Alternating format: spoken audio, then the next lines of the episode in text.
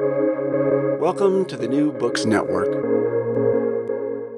Hello, and welcome back to New Books in Latino Studies, a podcast channel on the New Books Network.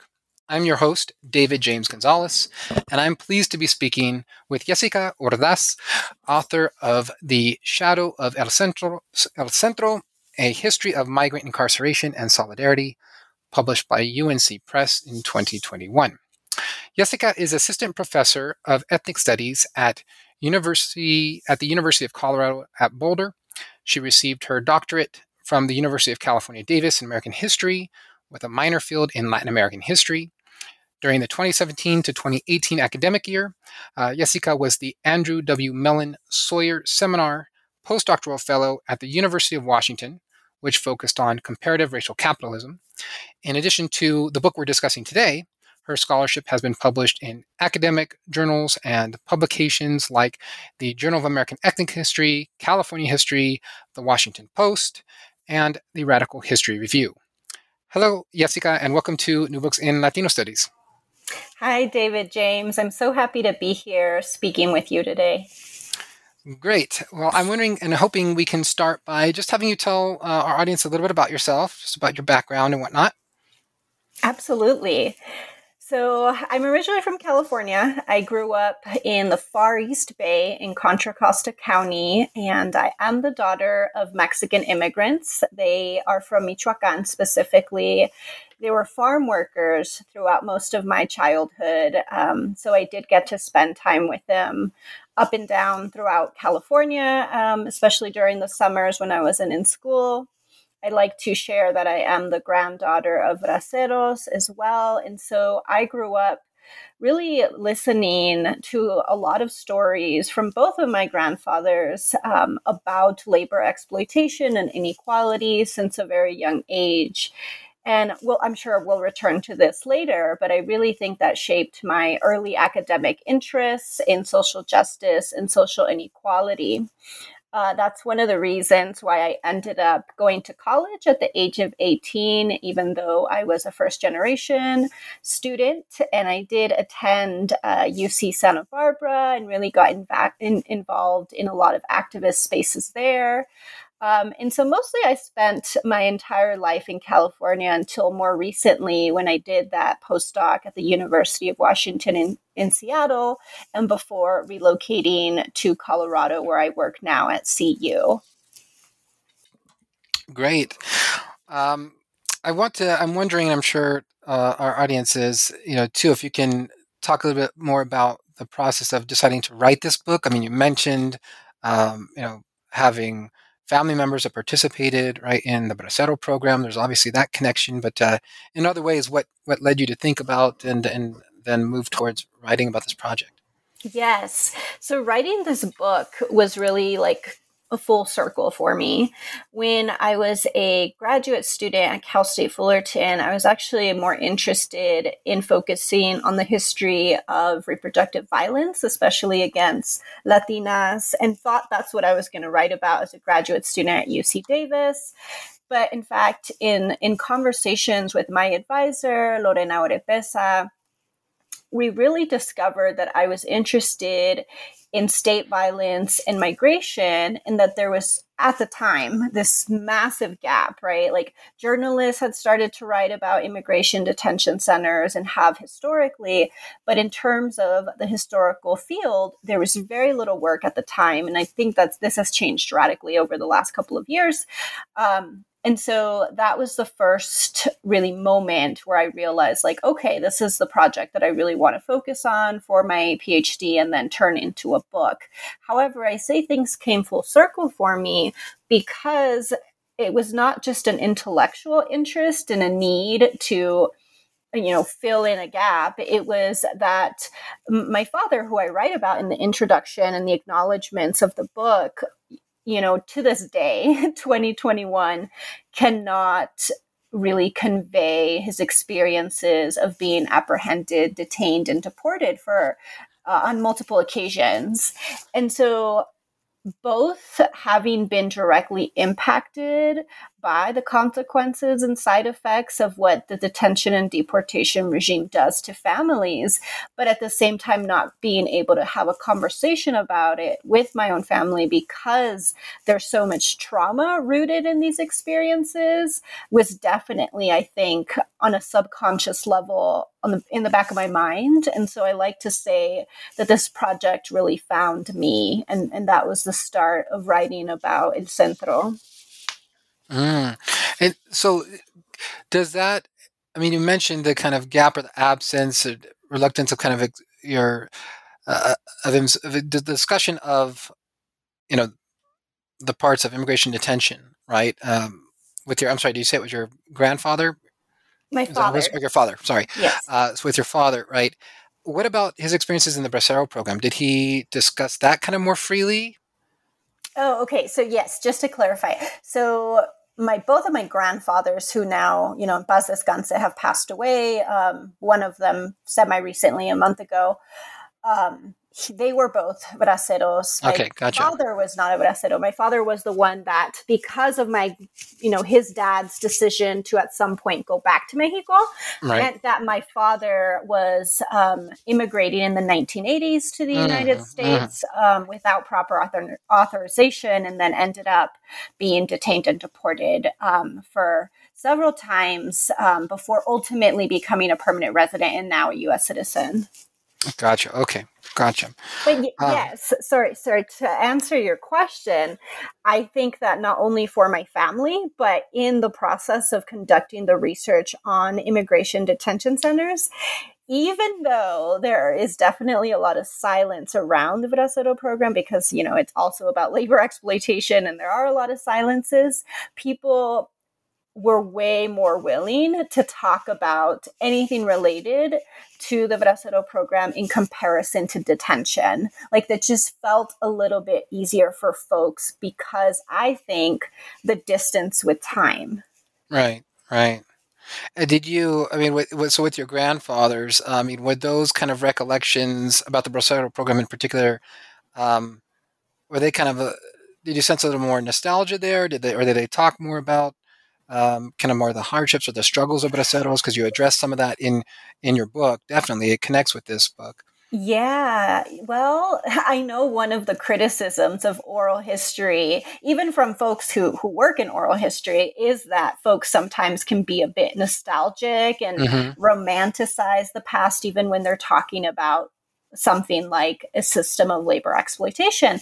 Both of my grandfathers actually, when it came to the exploitation of Mexicans, were, you know, very blunt about their harsh conditions. Um, my my grandfather on my mother's side, in particular, I, I, you know I made a video memorializing his life because like I mentioned he passed away recently and I was so lucky to interview him a couple years ago.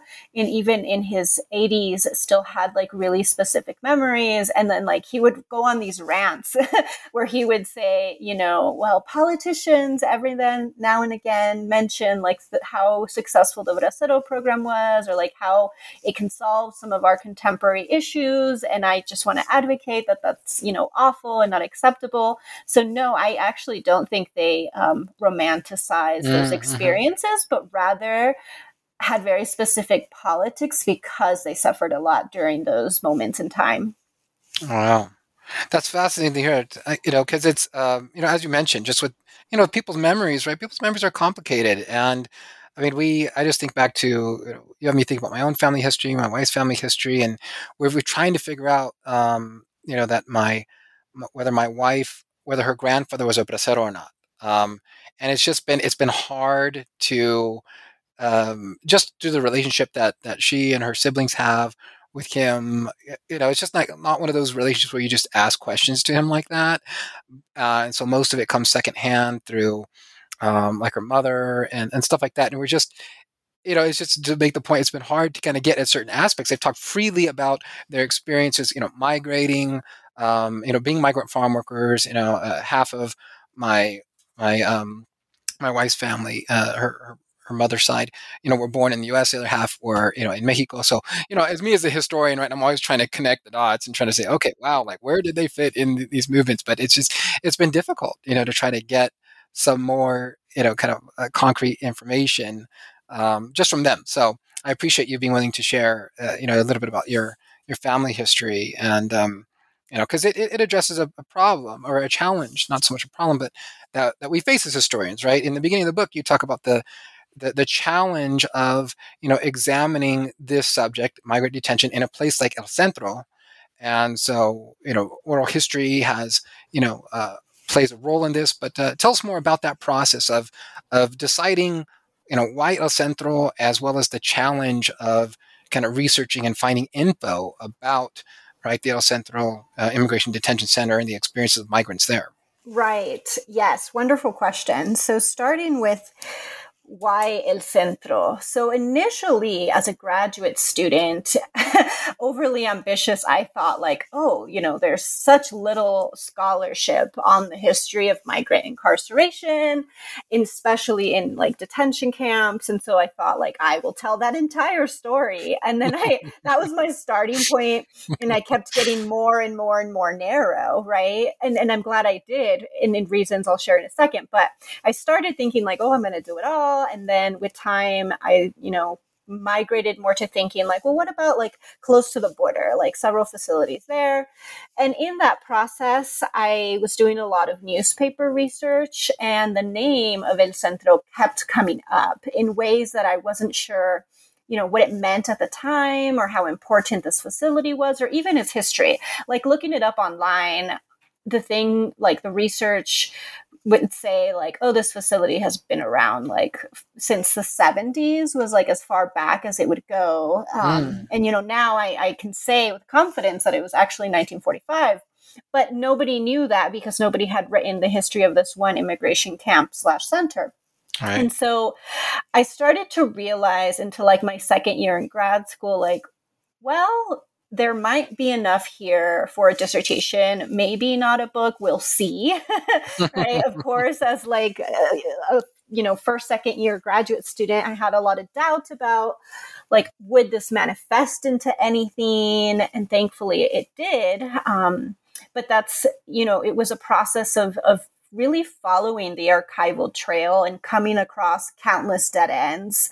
So I knew that this facility existed at least since the 70s, which already to me meant it's a lot older than some of our contemporary facilities that have opened after this post 1980s moment or even more recently.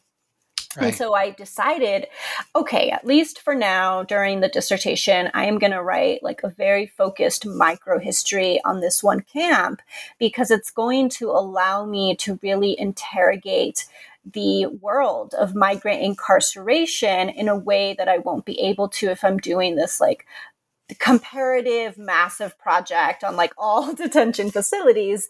That also is important but the comparisons are, are going to look different than say thinking about this one place throughout ha- half a century basically.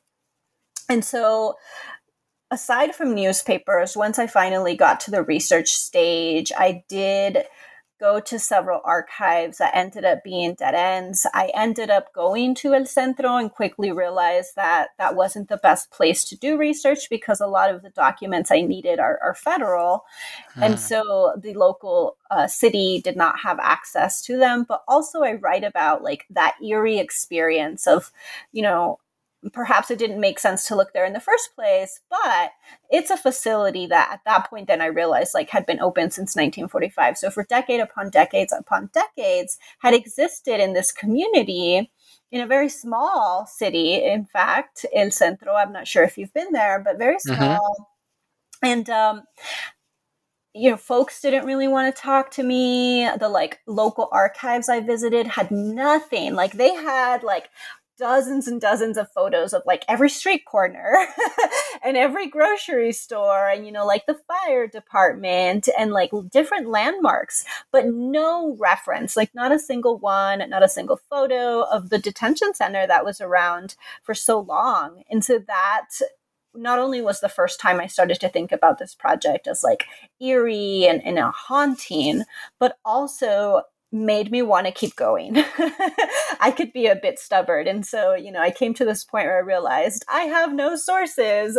I must then, you know, find them. and so places that ended up being important were in DC, in Mexico City, in San Diego, thinking about not only government correspondence about immigration detention, but activists that have protested detention sites in the past. And so, for example, I mentioned San Diego, the American Friends Service Committee archive has a phenomenal document, you know, box of, boxes upon boxes uh, documenting a lot of abuses that happen in facilities. And, and I did come across like limitations in terms of time. So, in um, DC, most of the sources end in the 1950s, but then I had to like fill filling gaps by like looking at archives that focus on the 70s and the 80s to try to tell a story about change over time and continuity and, and how um, the El Centro facility changes from 1945 to 2014, or doesn't change. And so I was able to piece together um, the dissertation that then I transformed into the book. But yes, there were so many moments where I kept hitting dead ends and people didn't want to speak with me. And then in terms of the oral history component, also overly ambitious. At the very beginning, I imagined that I was going to interview a ton of folks who had been detained at El Centro um, throughout the decades. Mm-hmm. And, you know, I unfortunately i ended up with one. So more more than there was before but not very many. A lot of the people i ended up interviewing ended up being immigration lawyers and activists and some locals from el centro who were willing willing to speak with me at some point.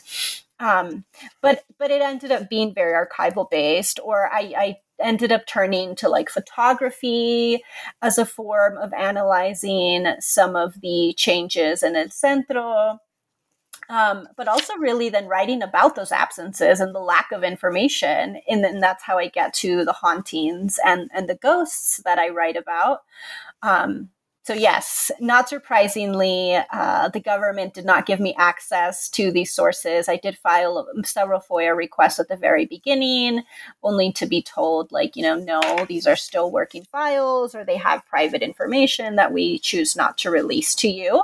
But the interesting thing is, we know they exist, right? So, I might have not gotten access to most of those files for this particular book, but um, I I wrote a tweet the other day about archives and the lack of access for immigration historians in particular because when I first did the first FOIA request, I had um, an archivist at NARA tell me, you know, like, well, what kinds of documents are you looking for? And I said, I'm particularly interested in like sexual uh, violence in detention facilities at El Centro. And, and the archivist basically laughed and said, like, we have so much material on this one topic that that is the reason you can't have access to it is we haven't done the labor of compiling and categorizing these sources to then make it available to you aside from the fact that a lot of them are, are classified or working documents and so that also was enough to realize like okay i might not have those documents but wow like just yeah. knowing that that exists wow, you know totally. is is frustrating because we're talking about violence. Um, and so it was also affirming to realize, though, that like this book should be written regardless of, of how much material I was able to obtain. Wow, what a challenge. Oh my gosh. Um, I, I appreciate you explaining that because I mean, I get a sense of it. You get a sense of it reading through the introduction, but man, I'm thinking, holy smokes, what a challenge to address. And I, I, I you also have me thinking about the, you know the title and the way you know the metaphor of this the shadow you know um, you know of El Centro kind of works. Um, you know, I, I, was just flipping through the pages of the book as you're talking and looking at the pictures, and uh, and I did that because I was trying to remember like what does this building look like, right? Yeah. What does this place look like? And most of the pictures are from the inside, and it seems to be that they were accessed through like journalists, as you mentioned before. Um, there's a, a couple exterior shots but one is of like um, you know exercise equipment right D- detainees that are you know exercising and, and i mean it's striking how much it looks like a prison for pete's sakes right which completely contradicts again the narrative at least that the government provides right and we'll get to that of what these spaces are and trying to make the distinction that they're not prisons et cetera, et cetera. but um but yeah i mean it's uh i can only imagine so did uh, i can only imagine you're trying to find maybe like a a photo of the whole thing um, you know, outside exterior view. Because again, it's just I'm trying to imagine what did it what did it look like from the outside, and it, it's incredibly hard to piece that together. Right. Absolutely. Wow. Um, so I'm thinking again uh, about the the title, um, the shadow of El Centro, and I think particularly for me it has resonance because uh, I actually do know of El Centro, and I've been there a few times. Um, my mother grew up very nearby El Centro. She grew up in a town called Heber, uh, so right there in that valley. Um, she, see, she would have moved away in, I want to say like 60 or 61. She moved away shortly after her dad died. Um, but anyways, it, it's never something, and I've been there a couple times, both to kind of look over, uh, you know, some of like her old stopping grounds, and I was kind of a nerd, a band nerd in high school, so there was a big parade that was kind of uh, out there in, in, in the valley, like Brawley, uh, kind of near that, a big parade. And so we've been there several times. And I'm just, again, uh, what struck me when I, when I saw your book was not only that personal con- connection with my mom's history, but just that there, there's no idea, I had no idea that there's an immigration detention center out there. Um, and you're speaking right to someone like yourself, uh, you know, American historian, Chicano historian, immigrant, immigration historian. Um, I did know about the processing center, or at least uh, um, and we can get into it in a little bit because I have a personal connection. I actually know Gretchen Lowy, who you spoke oh, with. okay, um, yeah, yeah, and I've been I've been there, and her, her place is amazing.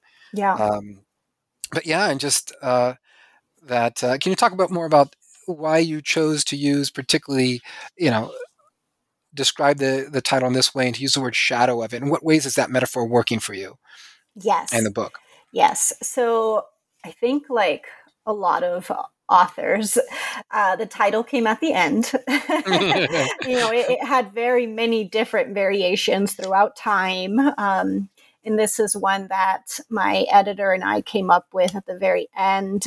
Once I realized that a big through line was actually this idea of hauntings and the shadowy nature of detention and so I think it works for this particular immigration camp as well as the detention and dep- deportation regime more broadly, in the sense that, like we just talked about, getting access to sources is really hard, but also intentional, right? We're not, mm-hmm. as the public, intended to have access because they reveal the very, very violent brutalities that take place inside, as well as their function, which I argue in the book is to be violent and brutal. Um, and in addition to that, on a more local level, the Imperial Valley, but El Centro in particular, is very isolated from other major cities today, right? So San Diego, even though it's only two hours, I, I went on on different occasions, felt further than those two hours, depending on the climate. oh, yeah. On totally. one occasion, I rented, you know, like the most compact vehicle possible to be able to commute from San Diego to El Centro, and it was very windy, and I felt like I was just oh, going to wow. fly away off the mountain. Um, and you know there are occasions when it's very rainy or very snowy in that mm-hmm. pass and so even though El Centro is only two hours from San Diego, it feels like a very different place. Um, mm-hmm. And it's far from LA as well. And so, not only is that difficult for people going to El Centro to do research potentially, but for the migrants who are incarcerated there, right? A lot of them have families who might be commuting from other states and or locally from Los Angeles or San Diego, and it just becomes that much difficult to access them. And there's so many levels of, of this invisibility. They're already in what I do argue is very much like a prison, even though it's not by its name or definition.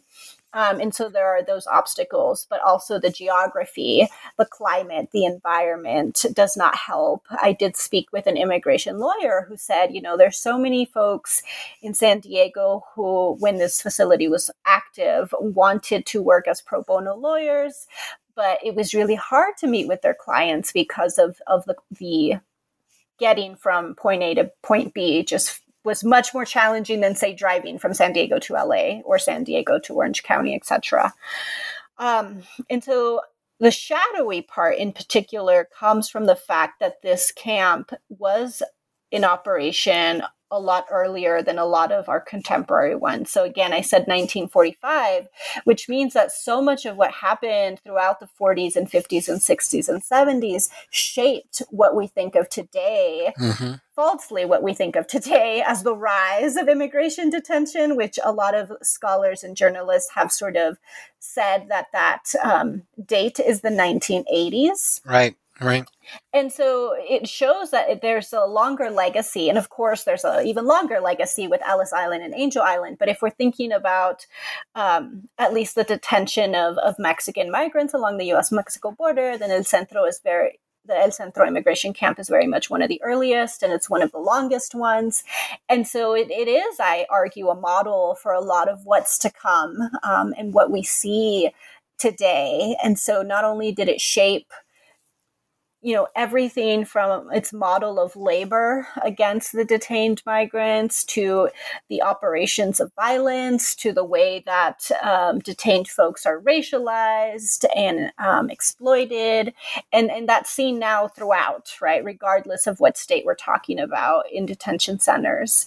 And so it, it's shadowy in the sense that it's spread unfortunately. Mm-hmm Eh, tell us why did they, as best as you can, right?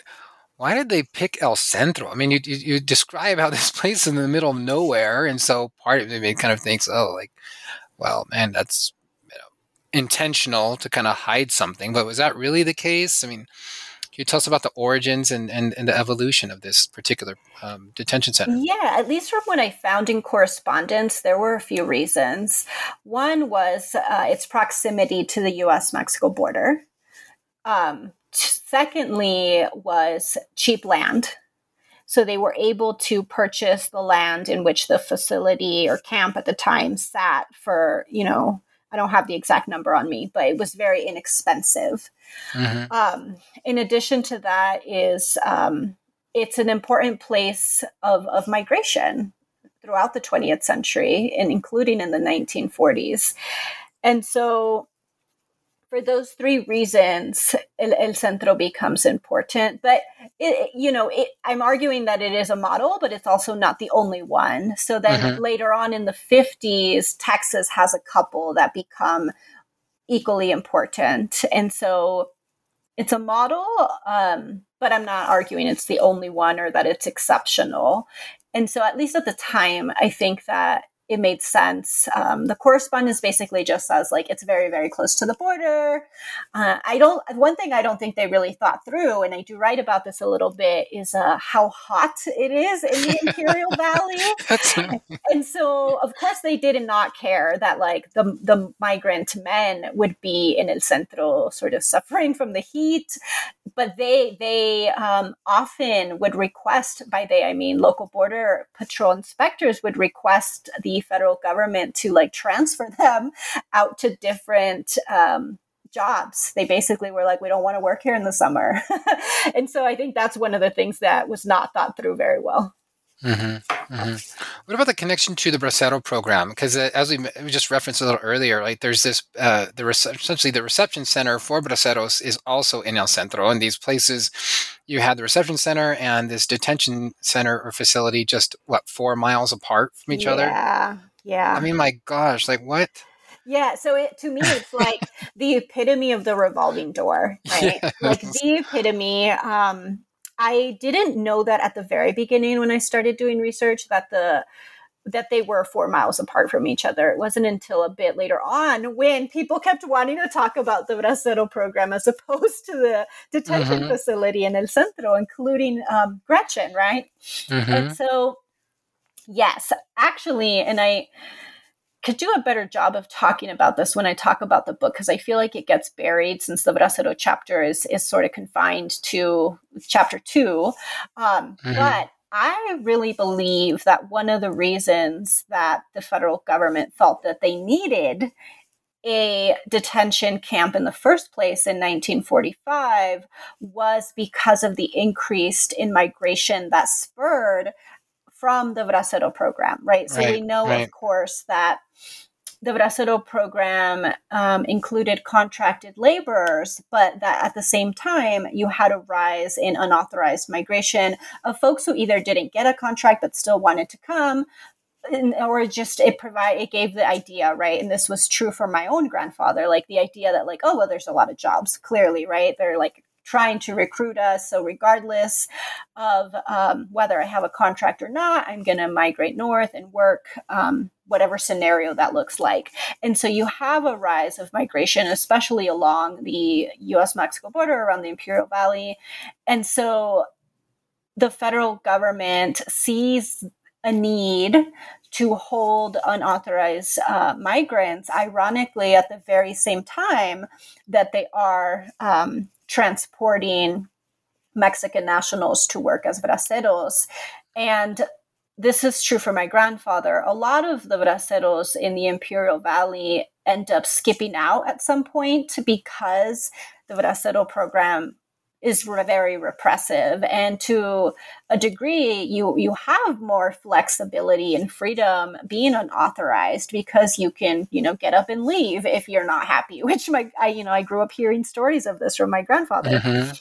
and um and so a lot of them, even though they came as braceros, would then become unauthorized and thus lose their contract and then be deported from the same place in El Centro. And so yes, it is is very ironic, but I think speaks to the management of labor. Um, but also something I write about in that chapter is like the racialization specifically of of Mexican men, whether you come as an unauthorized worker or a contracted worker, and how the treatment and the conditions in which they lived are actually very similar, I think mm-hmm. speaks a lot to um, you know what Mae Ngai and both both Mae Ngai and Kelly Lytle Hernandez have written about the idea that um, the Mexican becomes this iconic illegal regardless of their actual status.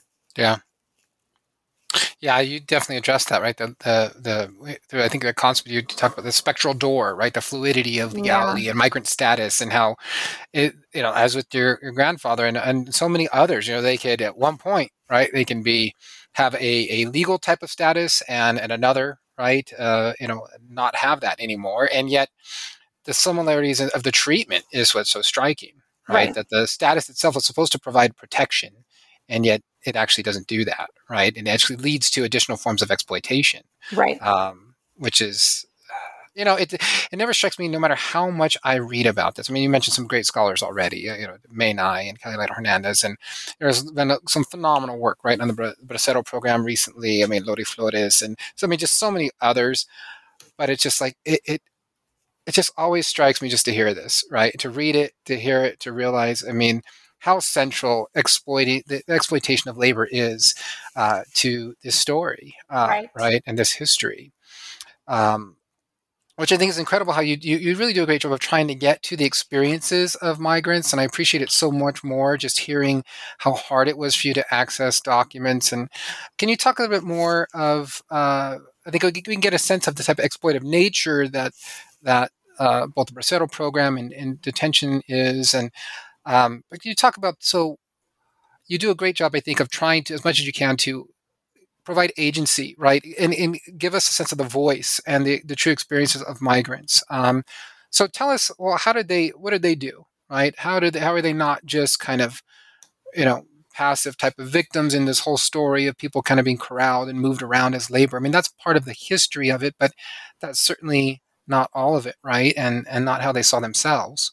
Yeah. So what did they do? And uh, you know, in this process. Yeah, so this was really important to me. Um, I've already talked quite a bit about my grandfather. I don't mind saying a bit a bit more, but um, you know, I, I he he was a very strong individual very stubborn. And so, even though I heard a lot of stories growing up of labor exploitation, he would often say things like, you know, but I showed them, or I refused to do this or that. He has this really great example in the interview I did with him where he talks about how braceros um, would go through this very exploitative process before they were um, transported to their their job assignments basically in the processing center where not only would they be sprayed with tb and their clothes would be taken um, away and things like that but he talks about this moment where the nurse is drawing his blood and that there's just a line of men right potential braceros and they're all um, getting their their blood drawn but they're doing it so violently and inhumanely where they're just in a line and the nurses are just like you know pricking them very quickly as opposed to like more gently or having it be more of an individual experience. And they very are very much corralled. And and, and he's laughing during the interview. And he's saying like i told her like what do you think? Like who are you a vampire? Like why do you want my blood? Right? And it's this moment where like he's talking about these like really sad stories but he's doing it in a way where like to me as his granddaughter it's like very obvious that like the this is a very like humane human response to like say like you know you're doing this to me but of course i'm a person i have agency and i can respond in whichever way i want to and i'm gonna basically give you shit for it while, while, you do it right yeah. and so that was very much on my mind while i was doing the research and writing this book that of course these are not passive migrants as much as the state has inflicted this awful amount of violence throughout the decades. And so thankfully i found the sources to write about it and at the beginning um, in the 1940s i found that at the very moment like in the same month that the el centro immigration camp was open you had these this incarcerated population basically say like you know you you want to hold us here for x amount of time but on top of that, you're forcing us to work, you're mm-hmm. forcing us to continue to construct our very prison. You're taking us out of our prison and you're making us work in your backyard, in your farm to you know for your own profit and the only thing we're getting is you know maybe an extra ration of food. Which is and, crap anyways right? It's crap food right right? exactly. Um but is is not a wage right? Like is not yeah. a wage. Um and and sometimes instead of food it would be like well we're not deporting you. So again not a wage. And so i've really written about this example of coerced and in some some cases forced labor um, and at the same time you have the this incarcerated population run away, escape, flee, do literally everything they can to leave. And I just think that's so important, not only because it's an example of resistance, but it's also a way of them protesting, like, no, you're not going to like, not only are you not going to police my mobility, but you're not going to force me to participate in the system of exploit exploitable labor where you are the only benefit person who benefits. Um, and so like i said from the very beginning from like the first week in which the like camp is open in 1945 i found a lot of correspondence between the ins where they're like very stressed and like oh my god like they're you know they're escaping. We we need more money. We need help. We don't know how to like make them stay. And so know, that, that effort just i'm totally laughing along with you here because it just seems it's, it's like so absurd that right they're shocked that their detainees are trying to get away from being locked up and exploitive. I mean, it's the most human of things. I always try to teach right. my students, right? That, that like people resist inhumanity, right? Whenever we start talking yeah. about oppression, slaves, you know, no one had to teach slaves that it was bad, right? Nobody right. had to teach oppressed people that what was happening to them was wrong. Yes. And I love this. I love I love what you're saying. So keep going. Yes, um, yes, exactly. And and so that's one of the things I point out in this chapter is that like instead of critically grappling with like, well, why are they trying to leave?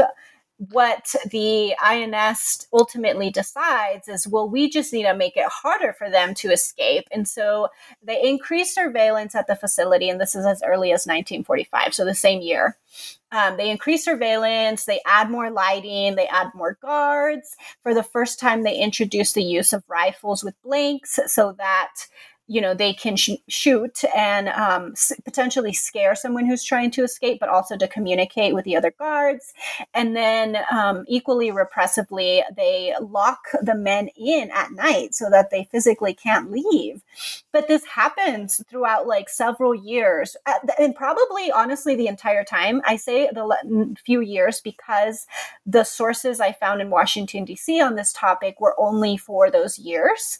And so that itself is very telling right? Like, had mm-hmm. I had sources and reports from other years, this might possibly be something that just was always that something they had to deal with. The the guards had to deal with. Um, we don't know that. I don't know that I didn't have access to some of the latter years, but at least for several years in the 1940s, there, there were so many different ways in which the incarcerated migrants would try to escape. And so, in addition to trying to leave during the day when they were not locked in their um, barracks. They would leave when they were out on quote unquote work parties, right? Which is what the INS called them when they would have them, you know, go either in one example, for instance, that I write about. Um, two of the men are taken really, really close to the border, which is like, how did they not see this coming? Okay, so they're, they're right, really close to the border.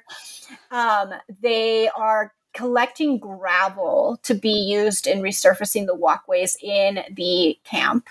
And the, the two well there's there's two um, detained men and one of them starts like walking towards the bushes and the guards assume like oh well he's you know needs to go um, relieve himself and instead of stopping at the bush he like makes a run for it and is able to escape.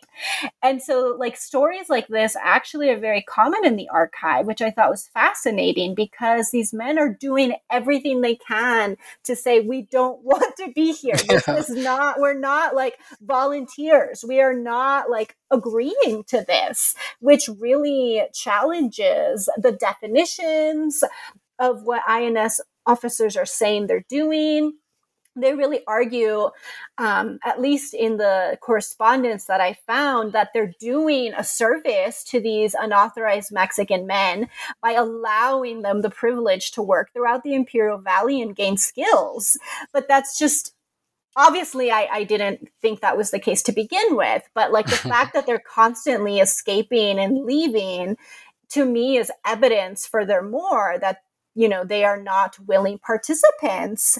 And so yes the chapter really writes about these escapes as a form of survival as a form of resistance as a way of challenging their labor exploitation but also to highlight that um, they're they're fugitives from the start, right? These are unauthorized workers who are already quote unquote breaking the law, and so they are um, they are eh, you know fugitives on on multiple multiple ways of looking at it, perhaps, and um, so yeah this continues this continues and they continue to work in solidarity by doing it in groups by waiting for it to rain so that the dirt gets soft and they can crawl under the fence and etc and so this is what resistance looked like in the 1940s. But then later I write about um, perhaps more obvious forms of resistance by looking at the hunger strike, by mm-hmm. looking at protests in the 80s and, and 90s,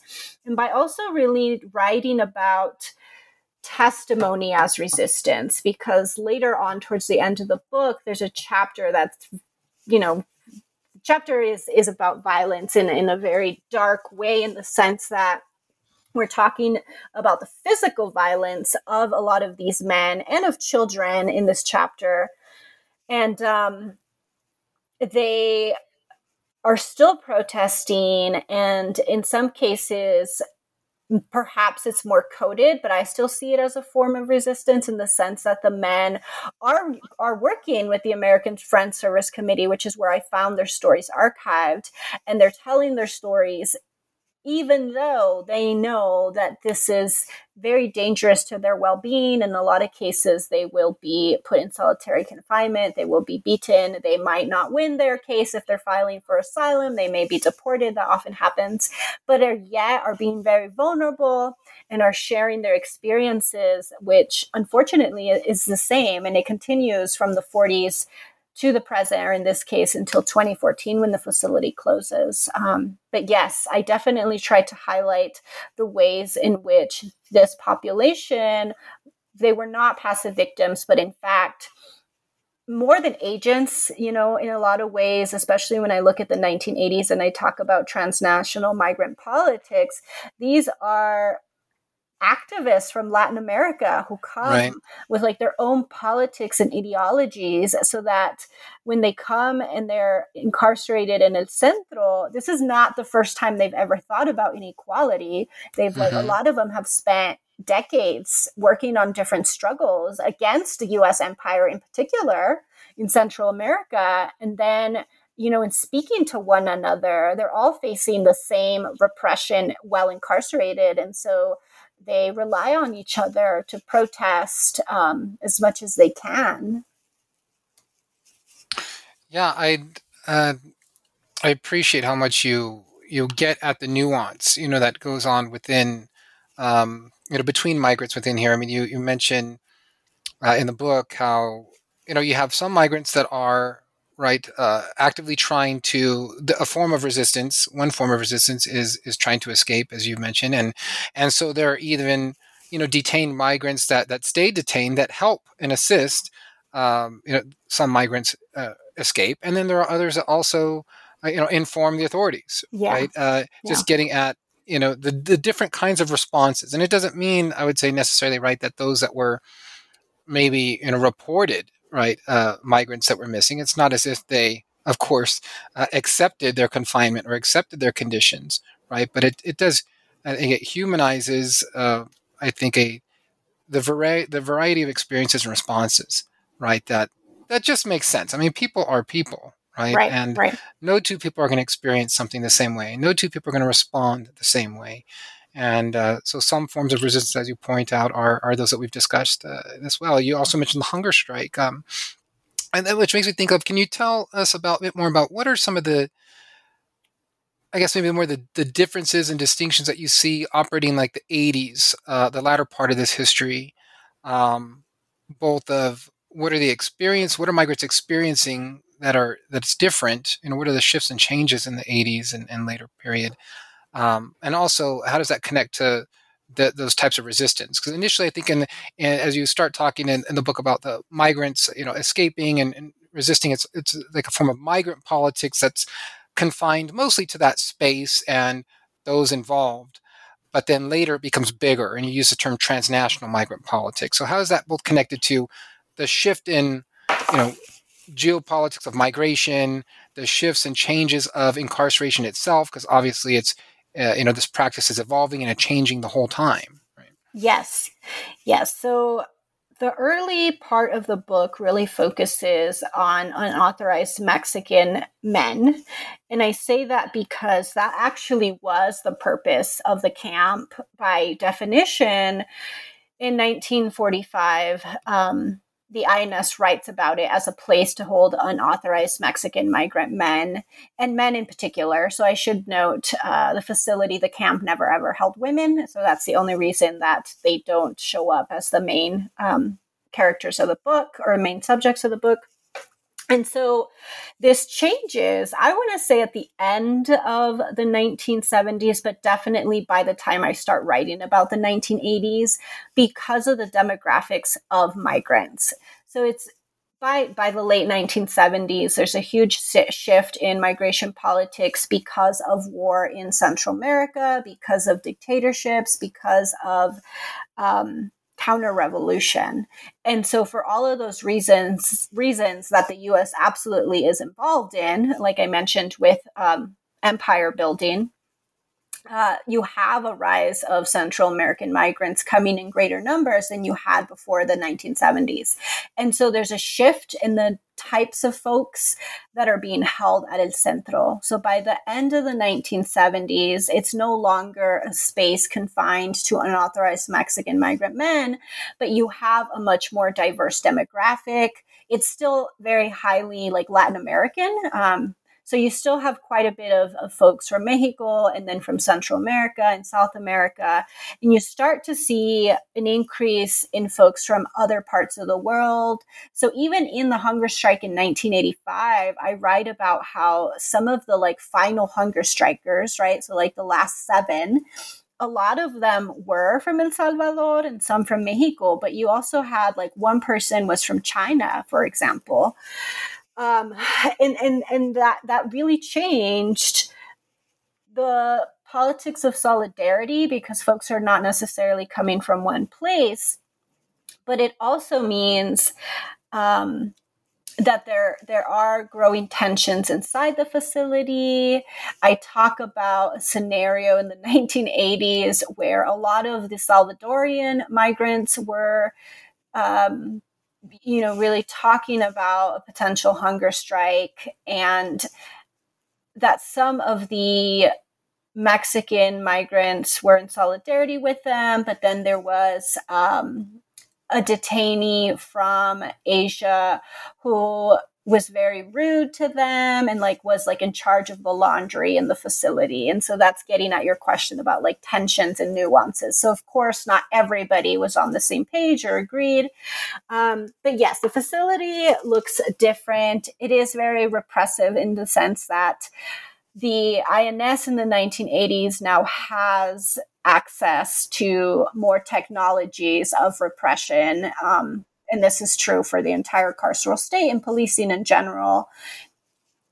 Um, and so, in terms of activism, yes, it's not just escaping. One, escaping would be a lot harder at this point because in 45, you know, you had this like makeshift fence, and they talk a lot about how the wire mesh is not strong enough and therefore people can escape. And by 1985, even though there might have still been some escapes, again, that I wasn't able to get documents for, they definitely are not as common because just the apparatus is a lot more repressive. They have more access to funding. So that's a big thing. The INS now has way more money than it did in 1945, which means they have the technologies and tools to be repressive. I also found in the sources that they just would smash dis- dissent, any type of dissent, very, very, very quickly. So at the very like start of you know a potential protest, they might separate um, migrants either by putting some of them in solitary confinement or by literally transferring them to a different facility. And so the detention operations became more knowledgeable about how to smash dissent very quickly. Whereas in the 40s, it was very much an experiment. Like a lot, to be honest, a lot of the local officials had no idea what they were doing and they would write about it in their correspondence, right? As they're like writing to the federal government, like, um, you know, how do we do this or how do we enforce that? Whereas in the 80s, they've already learned a lot um, and they start creating manuals for uh, detention centers specifically, where they say things like, you really need, like, to, to guards, they tell them you really need to be attentive to the detainee population and make sure that they're not you know talking to each other too closely because they might be conspiring or um, they just are very aware of any potential what they would classify a disturbance and they see protesting as a huge threat. Um, in a, and one of the reasons they see it as a threat is because news of a hunger strike could be leaked, could be released to the public. And by the 1980s, the INS is very concerned with their public image and how they even have in the handbook, right? Like these quotes where they say, taxpayers, because we pay for detention centers, like taxpayers are not going to be on board with these facilities if we are not careful with how our image is presented. And this is common since the 1980s and continues to today. Certainly. I'm I'm running we're running I'm realizing we're running out of time here uh, and I appreciate your time so much. I want to know and I guess maybe we can end with this. What is it that you hope readers uh, and even listeners uh, you know take from you know this history and this story? I mean particularly recognizing that it's just so it's so prescient right? It's something that we're we're, we're obviously still dealing with. It's it's the center of the news right yeah. universe. I mean almost nonstop uh, uh, you know? Yes. So i guess i'll just pause with that. Yeah what would you like our listeners and, and readers of your book to take take from this yeah so i think one of my questions and contributions that I would say is the most important takeaway from the entire book is to really interrogate the function of detention. I think a lot of people have started to talk about the rise, and I think that matters, of course, and is important. But I think in really grappling with why do we have immigration detention camps? Why do we have immigration detention facilities, right? We can use different names here. People have mm-hmm. called them concentration camps. Like, why do they exist to begin with? I think is such an important question. And one of the answers I provide is that they are intended to be punitive, to be violent, to be instructive. And therefore, if that is the case, Personally, I advocate for their abolition as opposed to their reform, because at least in this case, in El Centro, from 1945 until 2014, I did not find a single instance where INS or ICE now officials attempted to be more caring. That's not that's not the function of what it's intended to be and therefore i don't think it ever could be. And so i think that gets us then into an important conversation about abolition. And ultimately i think that's something that readers and listeners at least are willing to grapple with since they are detention centers so prevalent like you said in our contemporary moment Yeah, it's just it's so striking to me, and I appreciate that. I agree with you 100% because it's you know, as we read about not just the history but even the present. I mean, these facilities, the government usually very specific to say that they're not prisons, right? that they're um, and uh, that people that are in them are being held for various reasons, particularly nowadays. I mean, a lot of them are, are asylum seekers, even back in, in the history you cover. You have asylum seekers, uh, you know, in this period. And so these are people that have, uh, a lot of them have not convicted, have not committed a crime or have not been convicted of a crime, etc.